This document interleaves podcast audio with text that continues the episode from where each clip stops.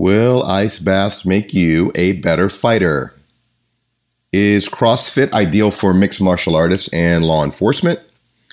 What is down regulation and why is the lack of it killing our police officers? Eat all fat, eat like a caveman. What the hell should I eat? What's great for optimal performance? Well, SWAT team cop, CrossFit coach, and nutrition coach Anthony Shefferly and I talk about this and more on The Fight Focus.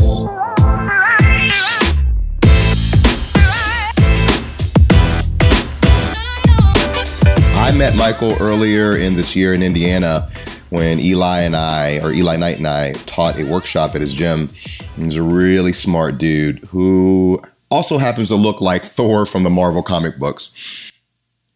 As a matter of fact, after our podcast, I ended up hiring him as a nutritional coach to do a personal experiment on myself and for some of my uh, my fitness and training goals moving into this year. On the show, we discuss is CrossFit ideal for law enforcement and fighters? Should all people and athletes do Olympic lifting? Why should we do ice baths and cold showers? The ketogenic diet this trend and its relation to performance and health, the importance of down regulation and how to optimize it, and much, much more. This podcast is brought to you by the Muay Thai University, which is my instructor training program is designed to teach the art of communication and leadership through Muay Thai kickboxing. Our next coach clinic is August 18th and 19th at Fit to Fight in Charlotte, North Carolina. Really excited about that. This is our my new hub, my new uh, home base or headquarters, and um, we're gonna have a good time. We're going to learn how to not only do Muay Thai, but how to teach Muay Thai and to be a proper communicator and develop your teaching and leadership ability. Great stuff. Looking forward to it. If you are interested in, in registering for this, go to www.buckgrant.com and register there. This podcast is also brought to you by the Hard Ready Experience. October 5th through 7th will be a three day event here at uh, Fit to Fight in Charlotte, North Carolina. And this event will be taught by SWAT team officers, former SF members, mixed martial arts fighters like myself, martial artists, and various teachers through different walks of life. And the general theme is emotional toughness and mental toughness through the combative arts.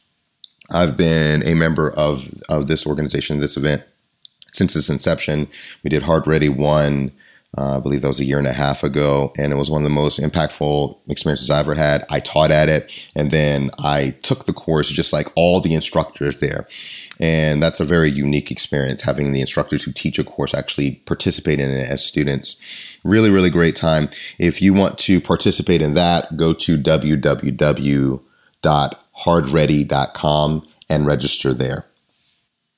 Without further ado, here is Anthony Shefferly on The Fight Focus.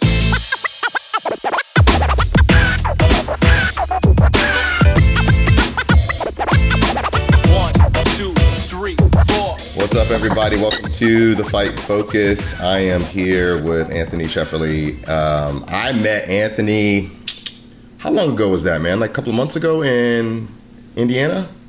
Man, it's probably, yeah, at, at least two or three months now. Yeah, we were doing the uh, a workshop. Me or Eli and I were teaching, and um, I met you through Dr. Megan Horn, who I'm actually interviewing a little bit later.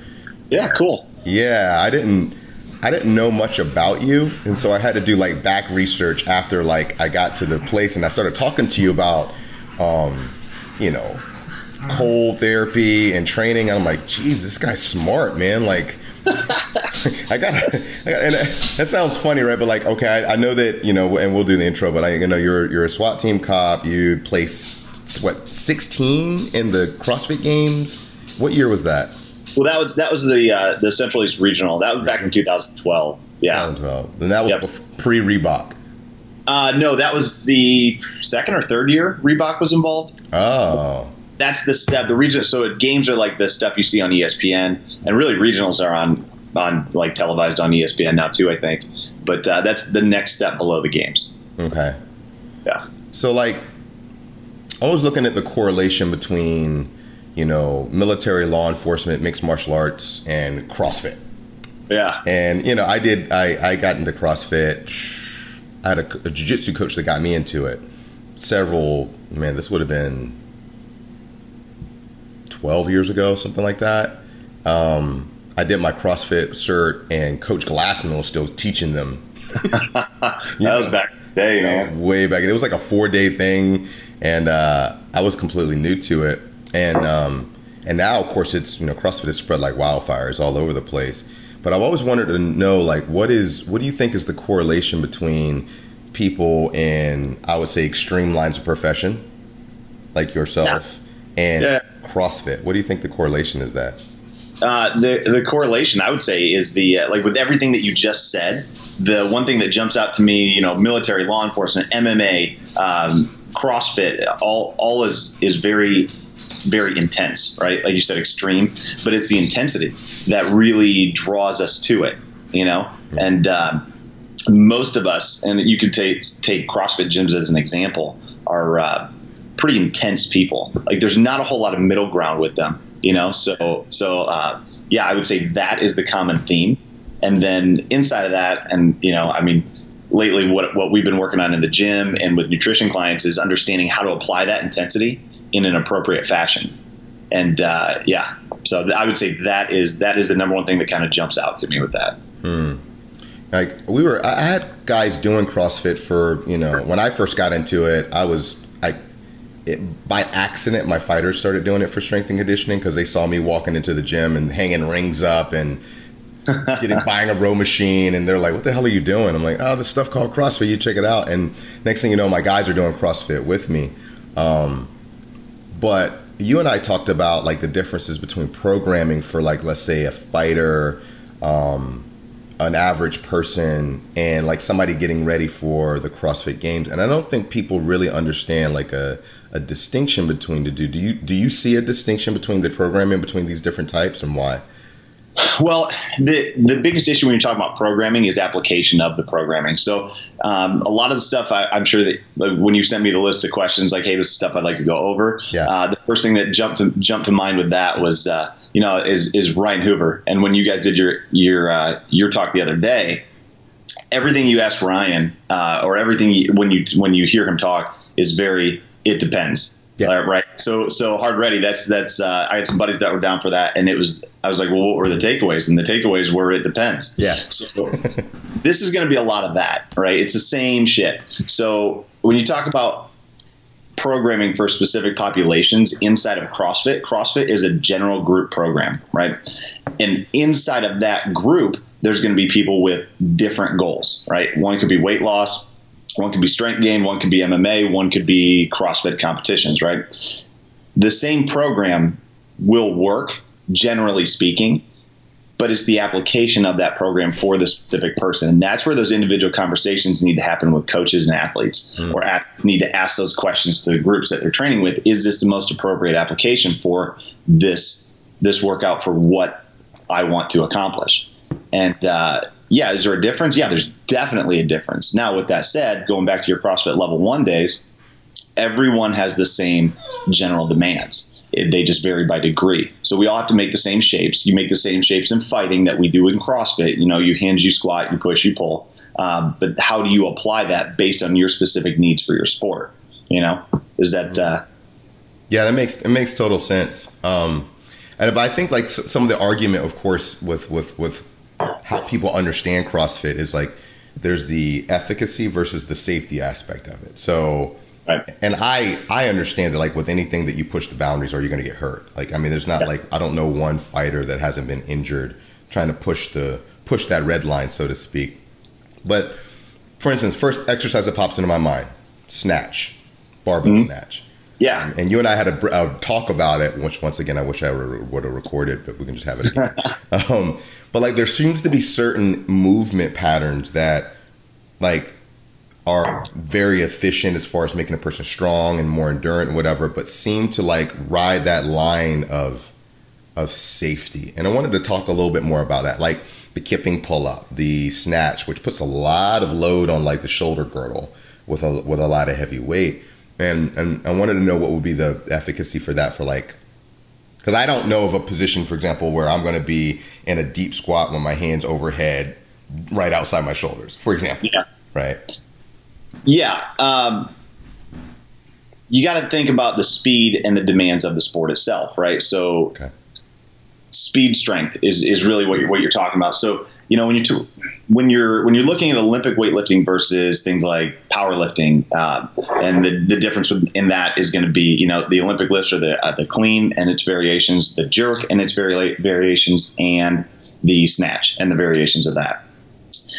That's not going to get you systemically strong. You know what I mean? So if you're looking for systemic strength, that's not going to do it in the same way that squatting heavy, pressing heavy, and deadlifting heavy is going to do.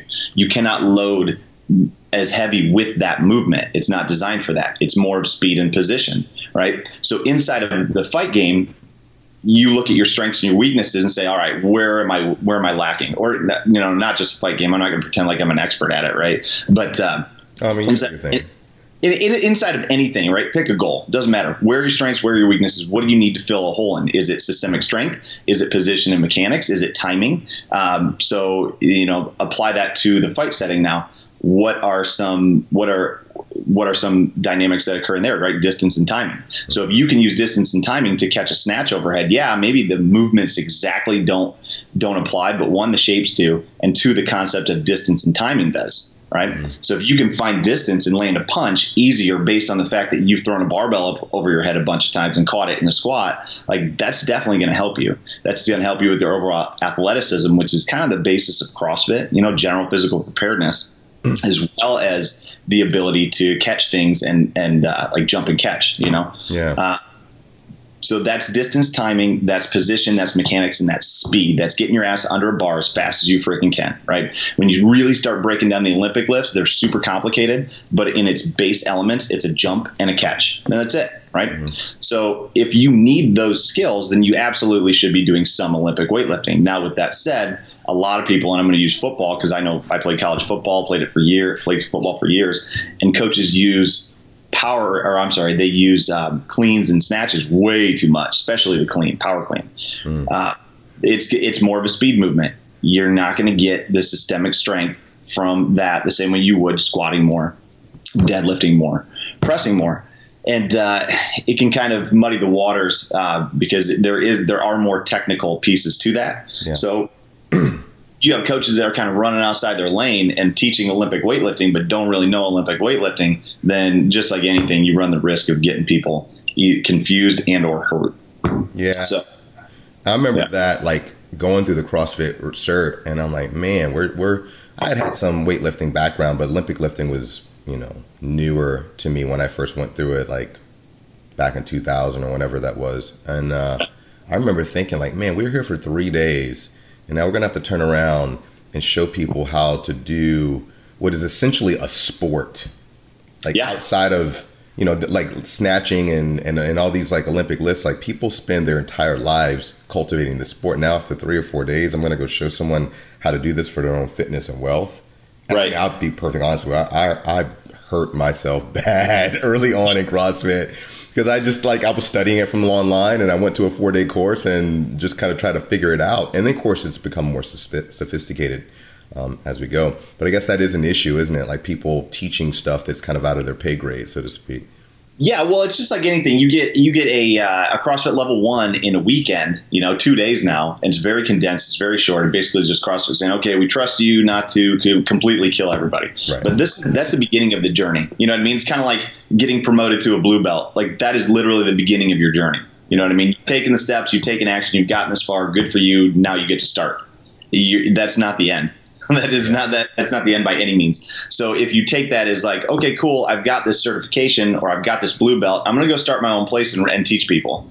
Um, okay, you know, like, uh, all right, uh, good luck to you, but it, it might not go well. You're going to make a lot of mistakes along the way, and hopefully you don't hurt people along the way. But it's like you don't need to make those mistakes. We've already made them. Learn from other people. Keep learning. Keep doing things. Keep, you know, um, enhancing your your knowledge base and, and your ability to apply that knowledge to other people. Um, so, yeah, that's a good correlation. The blue belt, because like when I first started doing jujitsu and I opened up my own school, I had other skill sets, but I was a blue belt in jujitsu. And in the time, like blue belts were like gold. You know, everybody. There was very few of us around, but I was teaching people with you know whatever limited knowledge I had. And now I look back and go, man, like how the hell would anyone ever open up a school with a, a blue belt in jujitsu now? You know, right? Because the Yeah. knowledge base is so great. Um, yeah, that makes that makes total sense. Not to now not to say that you can't get a level one and open a gym or or have a limited knowledge base and start to help other people because you totally can. But again going back to that stay in your lane like for you when you learned when you learned the snatch in that level one you're not comfortable with teaching it yet so what does that mean? That means like hey maybe you just stick to the like i said the variations of these movements the muscle snatch the muscle clean the push press like those are all variations of of the different movements. Now if you really learn the base level of that stuff and basically teach teach a population like you're teaching a bunch of middle schoolers you're good to go. Like you're not going to mess somebody up with a muscle snatch. You you you'd be hard pressed to do that. You just can't load the bar as heavy enough to, to move it you know it just won't move anymore Yeah, So- yeah, exactly, exactly. That makes sense. So Kelly Starrett uh, from MobilityWOD talks about like category one, two, and three movements, and uh, category one come from a position of high stability, moving through to another position of high stability. So that would be like a squat, a deadlift, a muscle snatch, right where you're not getting that jump and land, uh, but you're still working hip drive, timing, turnover, all those other things. So it's uh, it's just kind of taking it another, taking your education to another level, and understanding what you don't have the capacity to do yet and then start layering from there. You know, because the last thing I would want anybody to take from this conversation is that you can't get a level one and t- start helping people because you absolutely can. But again, it's going back to the application. Now, how do you apply that level one knowledge to a client base to make the most impact appropriately for them? Yeah, no, that make that makes sense. Like even I would never tell someone, you know, if you're a blue belt, you can't teach someone. Like by, I mean, if you have information that you can pass on, you should definitely pass it on, and you should strive to be better. Right. Right. Yeah. Yeah. Definitely. Yeah. So that make that makes total sense. I guess like for I mean, so you deal with. And I listened to the podcast you were just on uh, just recently. Was that just recently? Uh, yeah. It was a couple weeks ago. Okay. Yeah. Yeah, so it's a little bit of a shift in, in pace, but we're talking about like like shift workers, right? Like Yeah. And the the idea of down regulation. The, the Yes. down regulation conversation has been something that's stuck in my head ever since I listened to you uh, Uh-huh. talk about it, and then I've been listening to um, uh, is it Brian McKenzie? McKenzie. Yeah, dude. Brian's awesome. He's the man. Yeah. Yeah, that I mean he's a he's a he's a little guru. Like the, the idea of like down regulation and and, a, and an emphasis on it. And first of all, like if people aren't keen to these terms, could you kind of go over what we mean by like like down regulating versus up regulating and in layman's terms? Okay, so um, I'm making the assumption that most people listening to this are, are fighters or or martial artists or into self defense, right? Yeah. Sure. Sure. Okay. Yeah. Cool. Um, okay. So it, it it's literally upregulation is fight or flight. That is what you feel when you go into the ring and you get punched in the face, right? Or you get in the middle of a scrum with with grappling and you're like, "Fuck, what's good?" You know, that's that's fight or flight. Heart rate goes up. Uh, sympathetic response is is elevated. Um, you know, vasodilation, all those things happen, right? So you go into fight or flight mode, right? The terms that are synonymous with that are fight or flight uh, or freeze. Um, sympathetic response or upregulation, they all mean the same thing. For simplest terms, upregulation is the easiest way to describe it. Like you, everything goes up, everything elevates so that you can get through a stressful event. Like you're ramping up for something. You're getting yeah. yeah, ramping up not to die is what your body's doing. Yeah. um, so that is uh, that's upregulation, sympathetic response, and uh, uh, yeah, the the other side of the coin is downregulation, parasympathetic response, and uh, rest and digest. Okay, so that those two play off each other. It's it's your it's part of your autonomic nervous system. It's a physiological response to stress. So you go throughout your day and you will upregulate and downregulate many many many times. Um, so learning what the process is, how your body responds to stress, can help you manage stress much better and then recover from it much much better.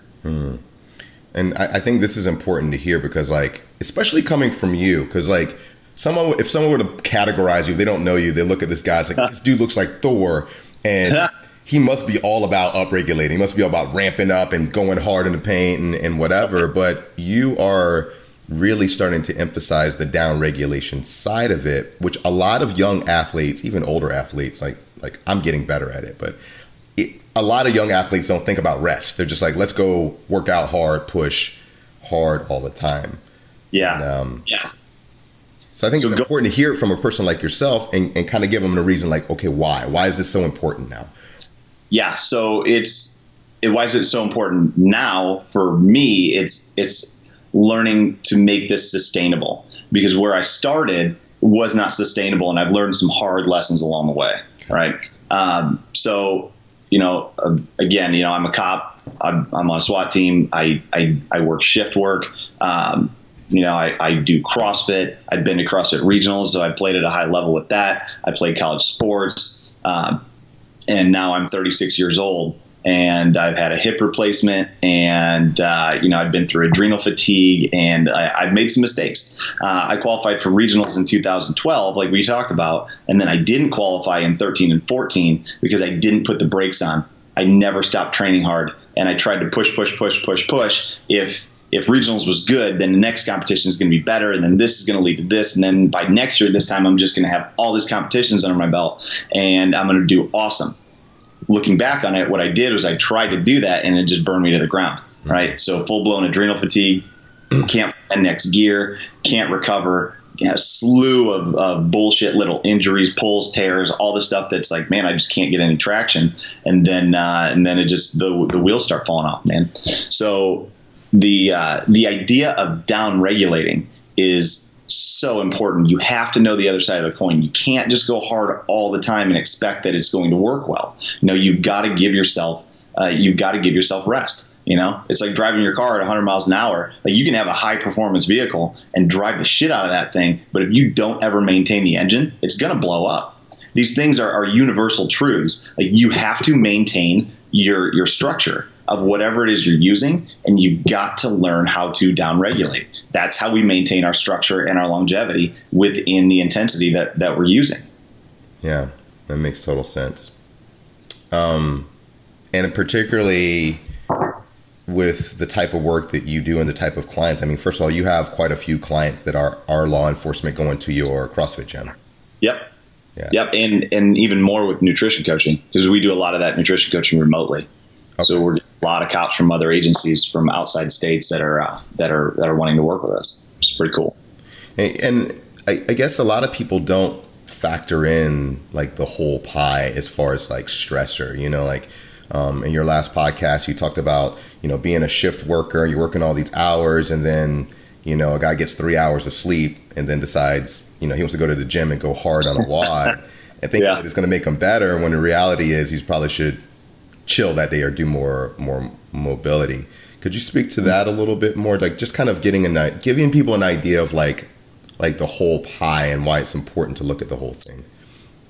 Yeah. So when you're looking at uh, you're looking at your week, or you know, from a shift work standpoint, sometimes stuff gets gets thrown off, and you have to understand what that's doing to you physiologically. Like uh, like I told you before we started, uh, my goal last night was to get off half hour to an hour early.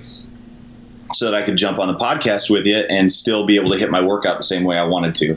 Uh, didn't happen. I worked till like 4 a.m. and uh, only got about five and a half hours of sleep. So I know that's going to play an impact in the in the training I do later today.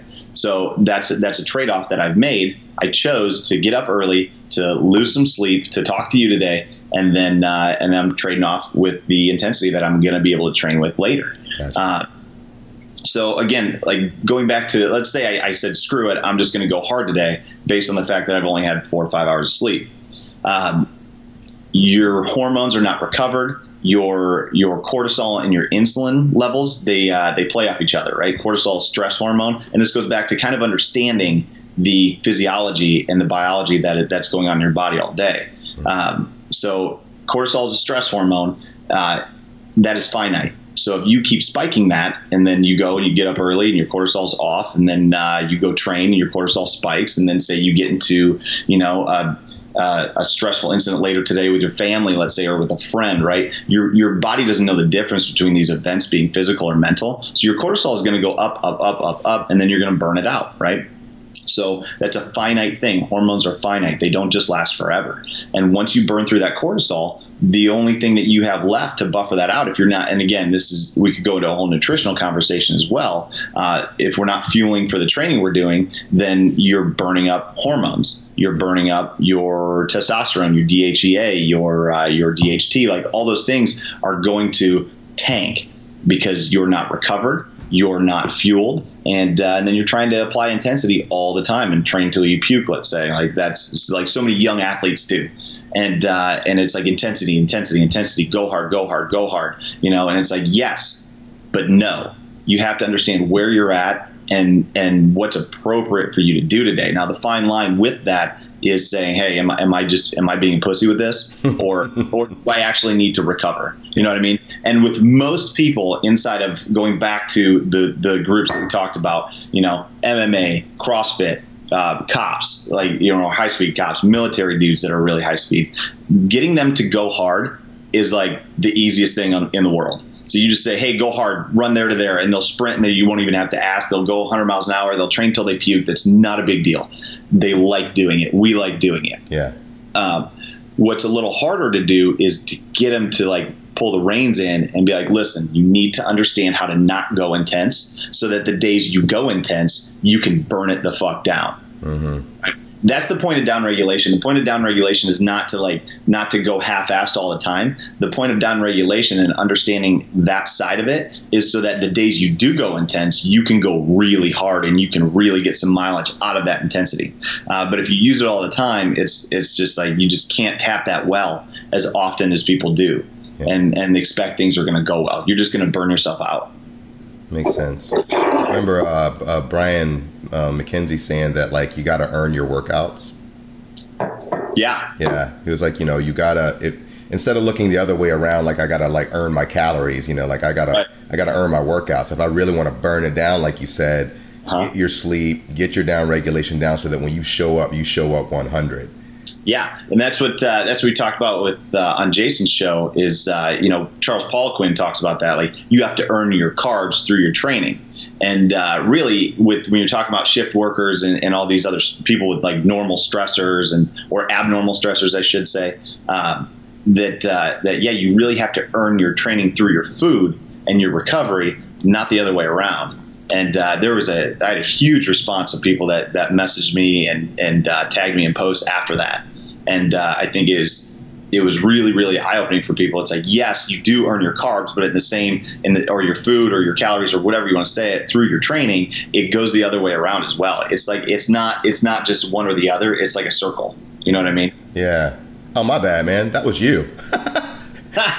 yeah, don't give Brian credit for my stuff. He's, I know, man. I'm my bad. Like, see, I'm, I'm, I'm lumping hard chargers like you guys all into one category. So it, meant, it was meant to be a compliment. I was like, wait a minute. I know I heard that yesterday. Well, like, wait a minute. That was that was Anthony. Okay, I actually know this guy.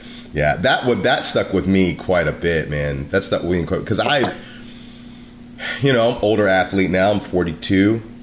I've had every, every injury on the planet, and in the last year, um, I've been hurt a lot. Like when when I was living in DC, I had four major injuries back to back to back to back. Like you know, like a, a, a meniscus tear, I had a pec tear, minor, um, my elbow.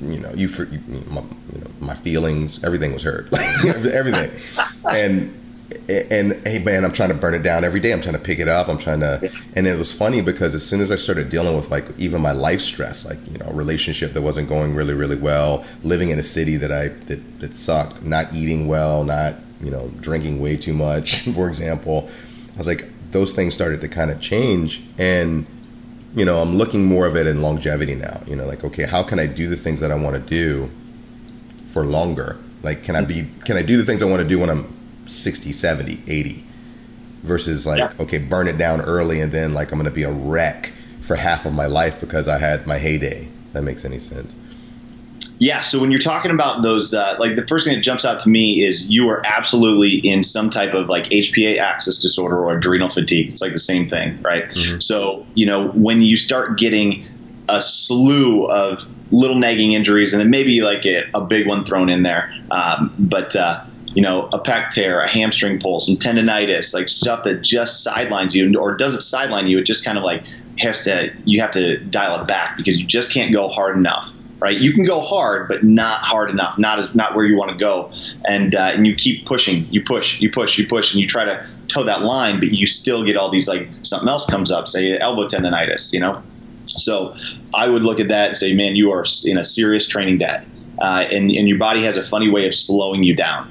And uh, it could be through an injury, it could be through a series of injuries, it could be through you know, and then and then with that, your mindset you know starts to deteriorate and you say you start questioning yourself and your abilities and, and as a person like who are you? Because you know most of the people listening this and you know i'm in the same boat like really value our physical being and what we can do as an athlete. So when you can no longer do those things when they start getting taken from you who are you you know and then that leads to stuff like yeah we're going out and drinking too much. We're trying to find you know answers in the wrong places. And uh, and and really you just need to like dial it back, take a step back, and and then you know really understanding the physiology and uh, and and then you can even take it to like you understand breath work and down regulation then you can that will help your mental state of mind as well mm-hmm. and understanding from a physiological standpoint all of these different functions now you don't need to be a doctor in it but just understanding sympathetic versus parasympathetic response and, and, insulin and cortisol and how those two relationships play off each other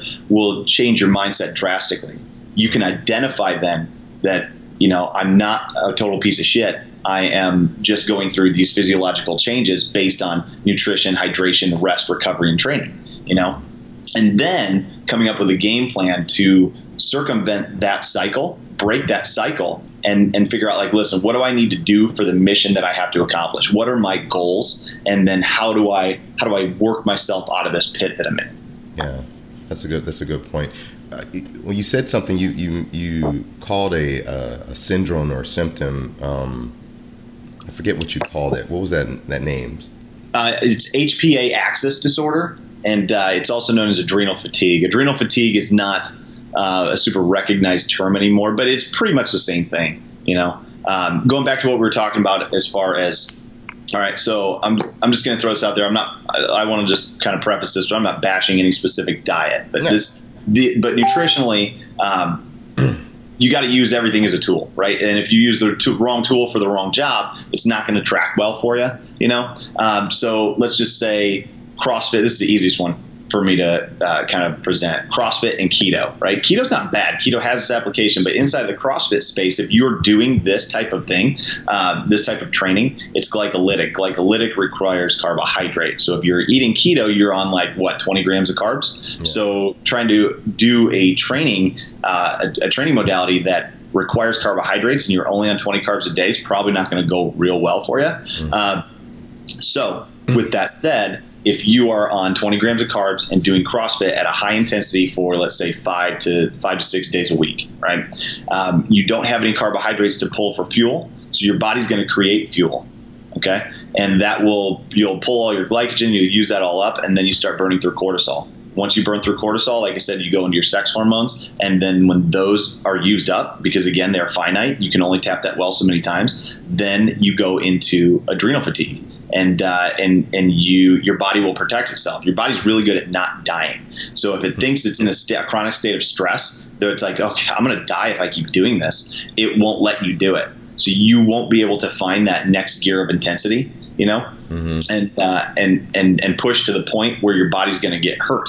Your your central nervous system will put a restrictor on and uh, and anybody that's ever done any high competitive sport, especially in, within that uh, kind of like CrossFit style or even fighting, fighting's totally glycolytic, yeah. right? So it's that clash and and break, clash and break, clash and break. All right, minute off, and then go again. So you've got all these little intervals instead of bigger intervals. That, that's glycolytic. That's CrossFit. It's the same freaking thing. Jiu-jitsu, same way.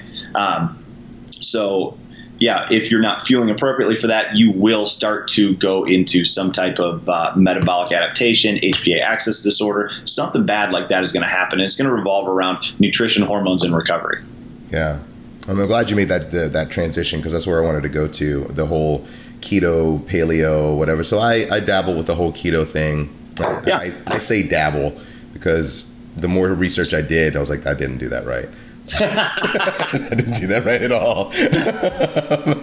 Man, my, my body told me I wasn't doing it right, but um, I, you know, the keto seems to be the fad now, right? Everyone wants to be on the the high fat diet. Um, before that, it was like eat like a caveman, be Right. Paleolithic, and, and and all this stuff. And you alluded to the i- like the idea of like the keto diet and and how it has its place in in, in some things and doesn't what are the benefits of okay what would be the benefits of doing a keto diet versus like the the downside of it because i noticed that with the keto stuff when i tried to do work like hard workouts Yeah. i was bonking bad man Yeah. I, I tell a story and uh, and, and um, i went to minnesota to do a, a, a handgun boot camp and um, I'm, I'm hanging out with my buddy Todd Fossey, and they, everybody in Minnesota eats potatoes, potatoes, bread, and I hadn't had a potato and bread in forever, right? So he takes me to go do a workout that included like cert pistol stuff, but I'm pushing sleds and all that. But I've been eating potatoes and bread and stuff with him for days when I hadn't eaten any for forever, and I felt Right. like a superhero. Yeah. I was like, oh my god! Apparently, carbohydrates work really well for hard workouts. Yeah. Go figure. yeah, imagine, you know, imagine that, right? So I, but then you hear all this stuff like, oh, people are like, oh, well, you know, your, keto works and keto keto's good for this and keto's good for that. So from someone who understands it well, like, first of all, could you tell people what keto is, and then what are the pros and cons behind it? So keto, you know, I'm not. I'm not going to pretend like I'm an expert in keto. It's not really something that I've, I've done a ton. Um, but yeah, it's in essence a like 70% fat based diet and about 30% protein. Uh, so, and, and pretty much like zero to 10% carbs, right? Um, so it's, it does a number of things, taking out an entire carbohydrate or an entire macronutrient. So your macronutrients are carbs, fats, and proteins. Before we get into anything too deep with it, Sure. um, those are the three macros. So if you hear the term macros, that's what mean: carb, fat, or protein. Um, but uh, yeah, you're basically removing an entire macronutrient, uh, which is fine in a short term.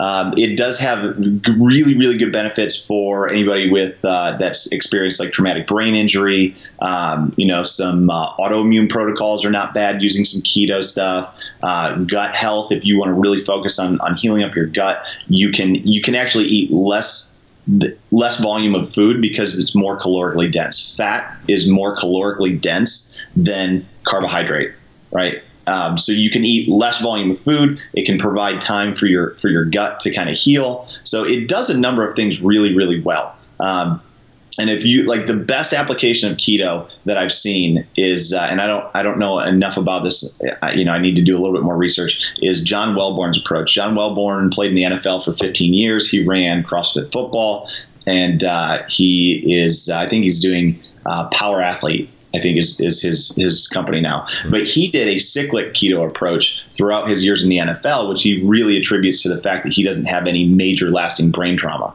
Um, if you play 15 years in the NFL, that is that is going to be traumatic on your brain, like no question about it. Yeah. So, um, I, I really, from from a standpoint of appropriate application of keto, a cyclic way to use it is is seems to me to be the most beneficial, right? Because most people that you do keto, they are not even in ketosis. Unless you're pissing on the on the keto strips, you're you're probably missing the point, right? Um, and then how sustainable is it within our lifestyle? Because if you want to stay keto all the time, like dude, like I don't know how that's how you're going to manage life, honestly, you know. And there's and that's something to look at too.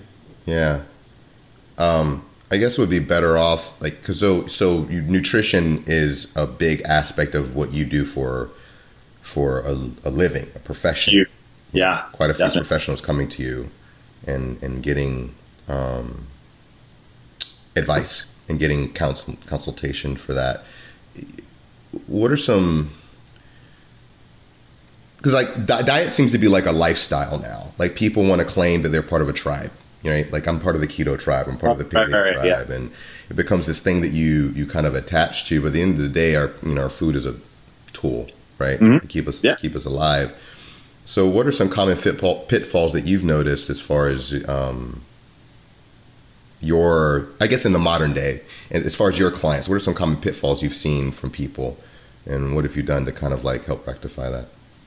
So as far as nutritionally pitfalls that, that when people come come to me, let's just let's just say from uh, from ground zero, right? The issues that I see are again misapplication. You know, so they've got all these ideas, and everybody knows don't eat Doritos and Oreos every freaking day. Like that's not healthy. So the education piece is there sort of, but they really need more education on the physiological responses to what they're doing, right? And then combining that with how you're training. So again, going back to the keto thing, keto is not bad for a specific application of it, but if you're trying to do high intensity CrossFit, uh, MMA, the stuff you did with Todd was a direct uh, is is directly glycolytic. So it's basically a CrossFit workout inside of uh, some sort of pistol training, right?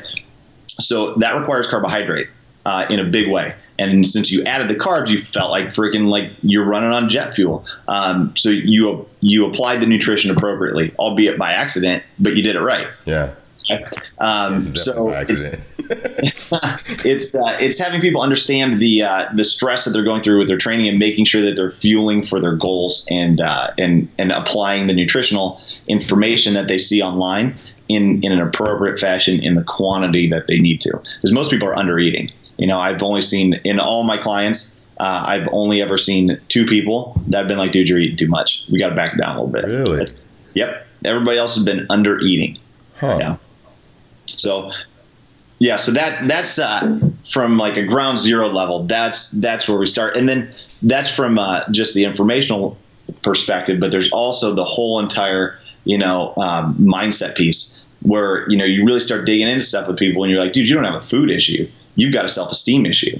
And and how do you navigate that? Being a, being a nutrition coach, being sort of a mentor without trying to step into the role of uh, you know Dr. Megan Horn, right? so we're not psychologists, we're not we're not counselors, but at the same time, you got to be able to identify those those uh, those behavioral issues so that you can kind of help to circumvent that to create change in the client. That makes sense. That makes sense.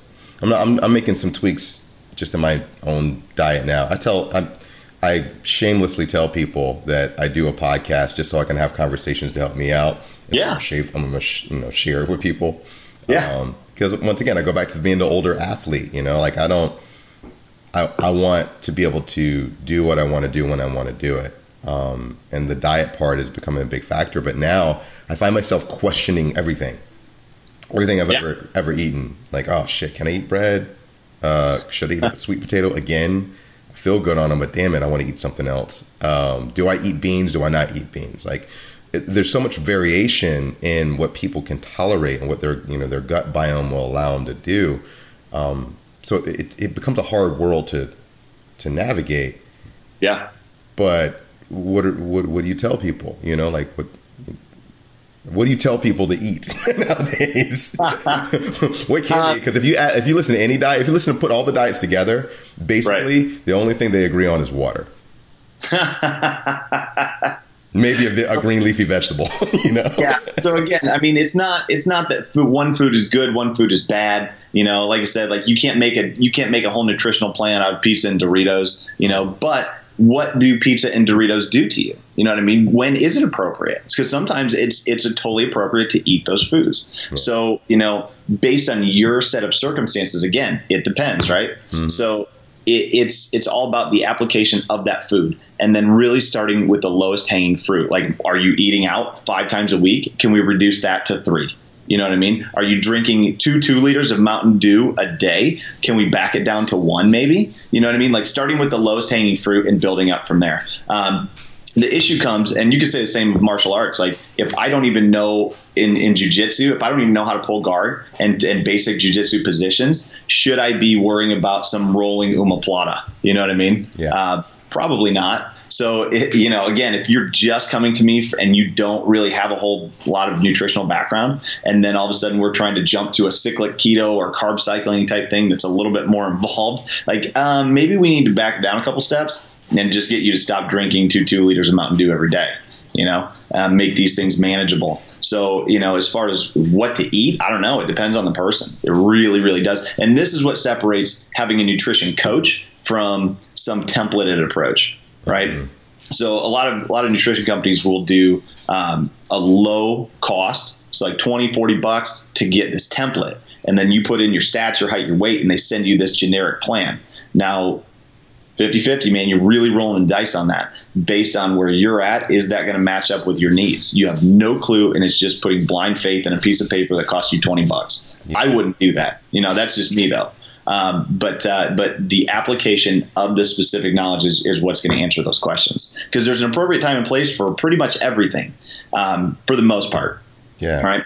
Uh, and then two you look at the uh, you, this is going down a whole nother conversation but mindset right? So if i told you hey pizza doritos and uh, beer is no good for you you can never have it again is that going to be sustainable if you told that to me i'd be like no, No. i'm not going to do that Definitely and then fat. yeah, right. You're like, okay, well, you're not going to work for me. I guess, yeah, I guess I just give up. Yeah. Um, and and that's not the case, right? So you can find you can find balance between food quantity, food quality, uh, you know, and then uh, and then another balance between this, you know, if it fits your macros approach to where you can just have pop tarts and ice cream, and if it fits your macros, you'll lose weight, and uh, and which is like true of 20 year olds, but when you get into 30s, 40s, and beyond, like that shit doesn't work. Damn it. So, um, balancing that with a food quality approach, and then uh, and then managing all that inside of your lifestyle. You know, because there is the whole you cannot remove the emotional component to food. You can't do it. It's a part of society. It's ingrained in us as human beings. It's it's been part of what we do since the beginning of time.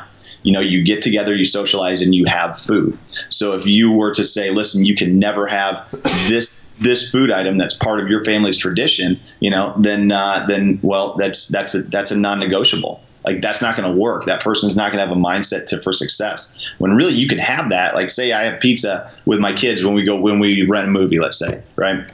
Um, that's and that's a good example because that's like a non-negotiable for me. When we get when you know when I have an off day, which is rare, and we get a movie, we also get pizza and have some ice cream. That's non-negotiable for me, and my nutrition coach knows that, right? So, um, so how do you apply all of that inside of your plan? You know, Yeah. Well, and that goes back to the whole uh, down regulation conversation we had earlier and approaching it from a two pronged approach. Like, it's not only what you put in your body, but like your internal workings. Like, if I'm stressed out about my diet all the time, my cortisol levels are going to be higher, and therefore I'm still going to hold on to fat no matter what I eat. So Bingo. I have to find a way to kind of meet it from from from both ends. Yeah, and I've got clients where tracking macros is way too stressful. And uh, and and that's what we do. We're primarily macro based, and we also look at food quality. So we really blend all the worlds. But if if you come to me and you're like, dude, I just had this conversation yesterday with a client where she's like, I don't have a whole lot of numbers from the last five days. I've got all this stuff coming up. I was like, that's it, tracking break, you're done.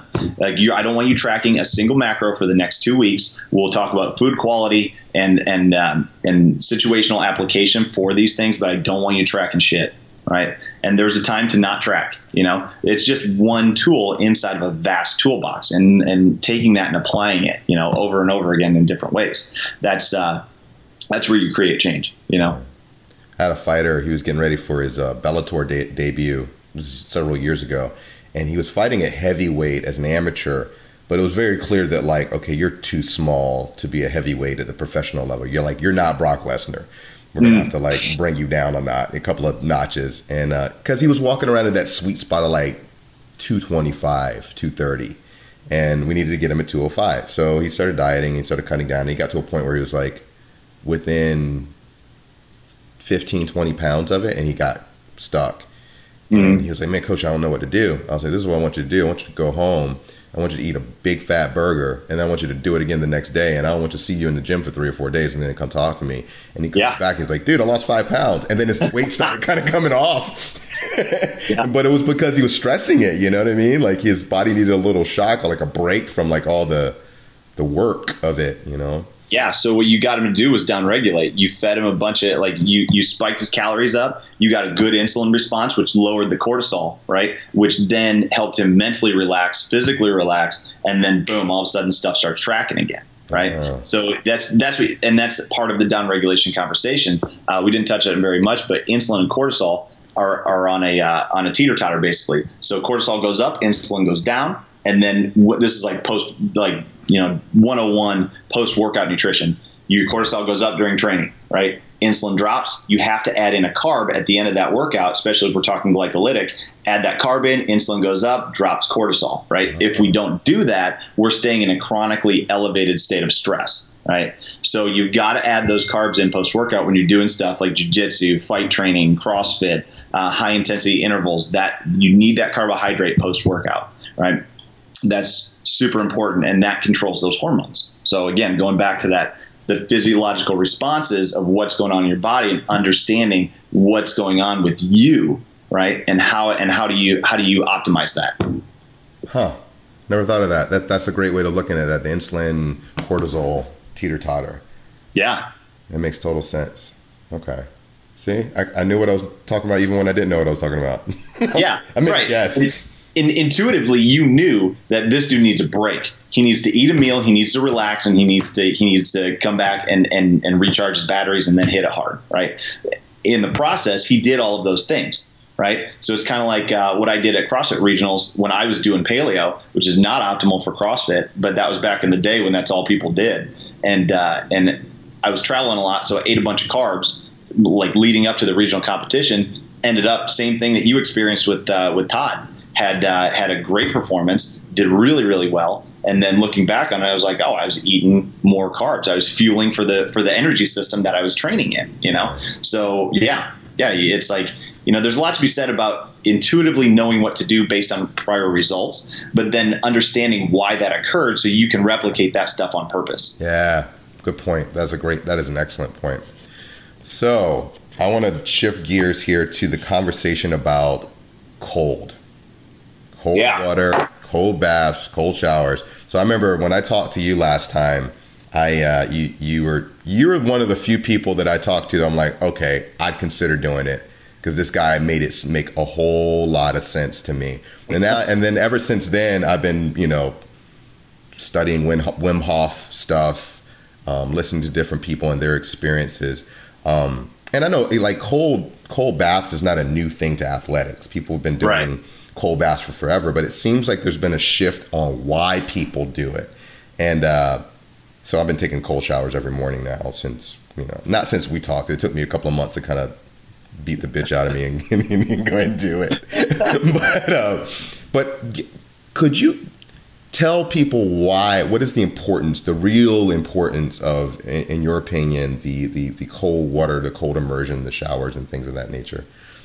Yeah, so with the cold exposures, it is uh, it's it's all about the autonomic nervous system upregulating versus downregulating, right? So when that cold water hits you, whether it's a cold shower or a, or a full you know immersion in, in an ice tub, uh, your your body's going to go into a, a fight or flight response. You're going to upregulate a ton, and again, your body's really good at, at sending you signals so that you don't die. It's thinking you're going to freeze to death right? So it's telling you get out of the water, get the hell out, like, and and it's it slams all of your uh, all of your blood vessels shut, right? Sends all of your blood back to your core. Um, and, uh, and and makes you kind of panicky. So if you've ever done a, a full immersion, uh, you start to get that where you start to like you know hyperventilate, and uh, and that's that's that's a sympathetic, that's an upregulatory response, right?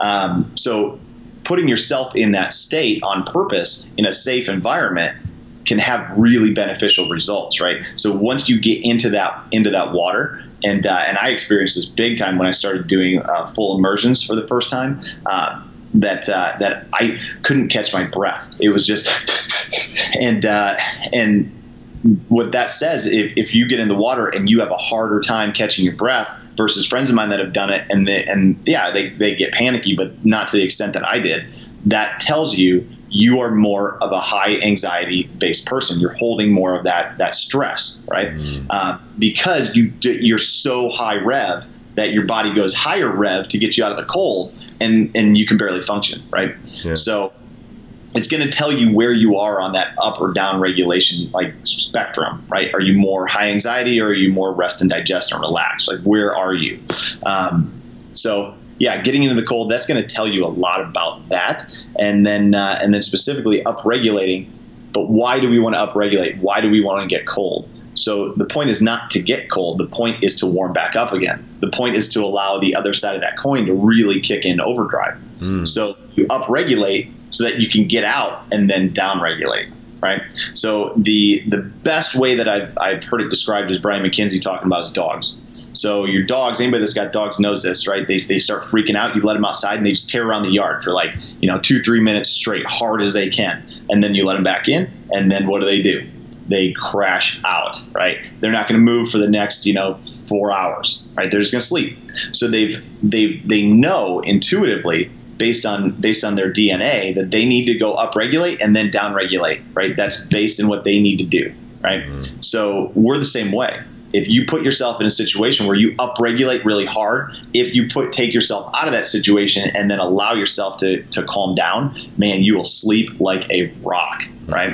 So as far as application, you say you do cold in the morning, that's fine, right? Um, upregulating hard in the morning, and then as long as you allow yourself to back down a little bit, right afterwards, and then you can really focus and move about your day. Uh, I do that occasionally. I'm I'm a bigger fan based on my situation as a uh, as a shift worker. I'll do cold when I get home from shift. Okay. So I'll do, and we're talking like three minutes. We're not talking like a 20 minute ice bath, right? We're talking, you know, three minute cold shower, or if you're doing full immersions, 10 breaths as slow as you can, right? So if you get into the cold exposure into the into the tank, and your 10 breaths are you're only going to be in there for like 30 seconds, if not less, right? Yep. But if you can slow those breaths down, you know, and make them really slow inhales, really slow exhales, then you earn more time in the ice. Uh, but that just tells you where your autonomic nervous system, your central nervous system is at, right, from a recovery standpoint too, and from a from an ability to handle stress. Um, so yeah, you're talking 10 breaths or three minutes in cold shower at the absolute top end, get out and then crash out, right? Yeah, I, I started doing it this week at night, and it's definitely helped me sleep because I'm I'm a notorious night owl. Like I'll get home and I get I don't get done teaching till like you know 8:30, 9 o'clock. Sometimes I roll in here at nine nine thirty. My my last meal is you know nine thirty. You know, mm-hmm. and then I'm trying to chill out, but generally what'll happen, I'll turn the TV on, I'll start to watch like freaking Game of Thrones or something that's really Right. not helping me down regulate, but Yeah. it entertains me. And then I have a hard time sleeping. And the the cold the cold water uh, really help. But you're saying that more importantly, being able to like down regulate after you up regulate is like kind of the, the, the, the goal, the key. Being Yeah. able to like Oh. bring your sympathetic ner- nervous system down. Right. Okay. Yep. Yeah, it's it's all about calming down, right? It, you're you're sending yourself into a really really high rev sympathetic response, upregulating hard as you can, right? And then allowing yourself to, to transition back. If you allow yourself to transition and calm down, dude, your your body will take over and it will know what to do. Uh, but our issues as human beings, like we're a lot smarter than our dogs, right? So we're so smart that we can continue to upregulate and never downregulate, and that becomes an issue, right? But if you allow yourself and you understand the response, dude, like you can you can do some some really cool stuff as far as increasing sleep, you know. And I would say from your perspective, there, like yeah, there's there's there's a lot of stuff that we need to do from a, a nightly routine that we can clean up your sleep just based on sleep hygiene, and uh, and then that and then sleep is obviously a huge factor in recovery, down regulation, all those other things too. So it really becomes like just individual pieces to the puzzle. How does nutrition affect sleep? How does cold affect sleep? How does that all affect your central nervous system and your autonomic nervous system? And then putting it together based on, on you for your lifestyle. Okay. Do you have a um a, a freezer, refrigerator, or some type of um thing that you use to to submerge yourself? I, I saw it in the I saw the one you had in the gym, and uh, Yeah, so I've got a I've got a deep freeze that I've uh, that I I put silicone and uh, and on all the all the uh, seams and then filled that with water. So you just plug it in, put it on a timer, and it always stays cold but not frozen. And uh, you just got to change water out every week or so. But uh, but yeah, I'll use that, and that's at the gym. And then uh, when I'm when I'm coming home from shift, I just take a really cold shower, uh, as cold as it'll go. And again, you're talking three minutes max. You know, enough to get systemically cold, and then uh, and then you know allow yourself to warm back up and calm down. yeah, I think you'll like that book, um, "What Doesn't Kill Us." Yeah, I got to check that out. Yeah, because they um, the guy trains with Wim Hof. He also trains trains with Brian. In the Okay. process of it, interview he uh, interviews quite a few military people who are using these. Um, and I think, and I told you going into this conversation that my whole goal also is just to become a better actualized human being. Um, I'm a big consciousness type person, and I think like understanding the human vessel and and and the different ways that it kind of interacts with this world and this environment. And I think that some of these natural things that we used to have, like we used to have to deal with cold weather. We used to have to deal with not being able to eat when we wanted to eat. We had to fight the saber-tooth tiger that came around the corner. Like we had all these like natural things that happen to us in a regular environment that our our bodies are used to dealing with, and then having reward centers within our body to, you know, uh, keep us alive essentially. And modern day world, we don't have that. Like we, you know, I can go into this house and my temperature could be 74 degrees all the time. You know, I eat whenever I want to eat. Um, I fight all the time, but most people don't. And so, like, people don't know how to deal with those stressors anymore, and we're sick as a result of it. Do you think there's like a healing property to like this type of stuff? I guess it would be in a sense that you, the down regulation aspect of it, right? Like, Right. will be part of that. Yeah. Yeah, I mean there are there are so many. You get into the Wim Hof stuff, and, uh, Wim's Wim's a big time hippie with his stuff. So you can take this as as deep as you want with breath and with cold and with recovery. So you can use it for its utilitarian approach only, and say like, yeah, this plus this equals this, based on from a physiological response. But you can also really kind of peel those layers back and start to get into more of the you know like. Um, ancestral part of it and the uh, the meditative part of it, right? So it, it all has its place uh, with, within that same space. Yeah. Which is funny because a lot of the stuff that the mystics knew for forever, science is starting to back up now. Yeah, You know, like things like breath work and meditation and, you know, monks going up to the top of freaking mountains and meditating in, in the Himalayas and, and generating heat while they're doing it seemed like magic. And then all of a sudden this Wim Hof guy comes by and he's like, all right, I'm going to do it, but now I'm going to plug probes to my body and show that physiologically it's possible for all people. I just think it's fascinating that we're at that point now. uh huh. that we can dis- we can explain it in a way that like I guess fits for all types. Like if you're more scientifically proof based, well, here's your proof. And then if you're a little bit more on the woo woo side, well, you know, follow the monks.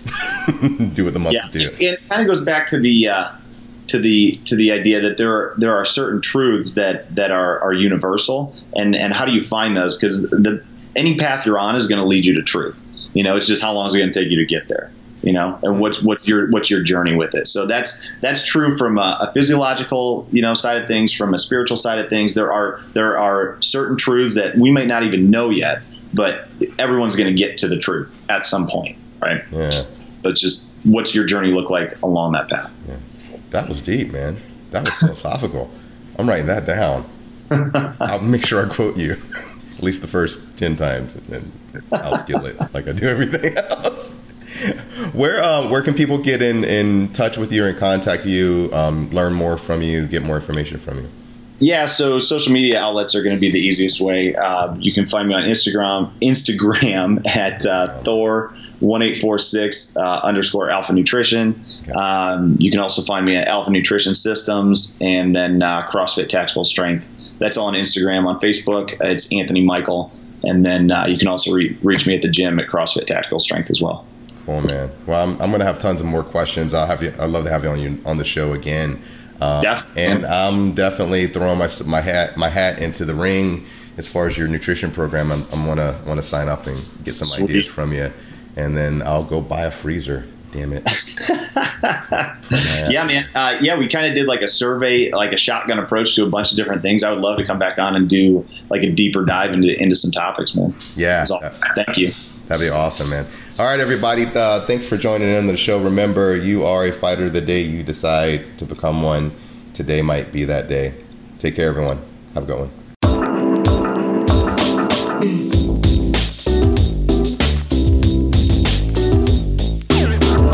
Was another great episode of The Fight Focus. I hope you all learned as much from that as I did. For show notes and links, visit us on the web at www.thefightfocus.libsyn.com. You can now also check us out on iTunes and Spotify. Just search The Fight Focus. Please like, subscribe, and share the page. Um, you sharing our podcast means the world to us. It allows us to get our word out and share what we find valuable, and hopefully you find valuable too. Take care, everyone. Stay focused.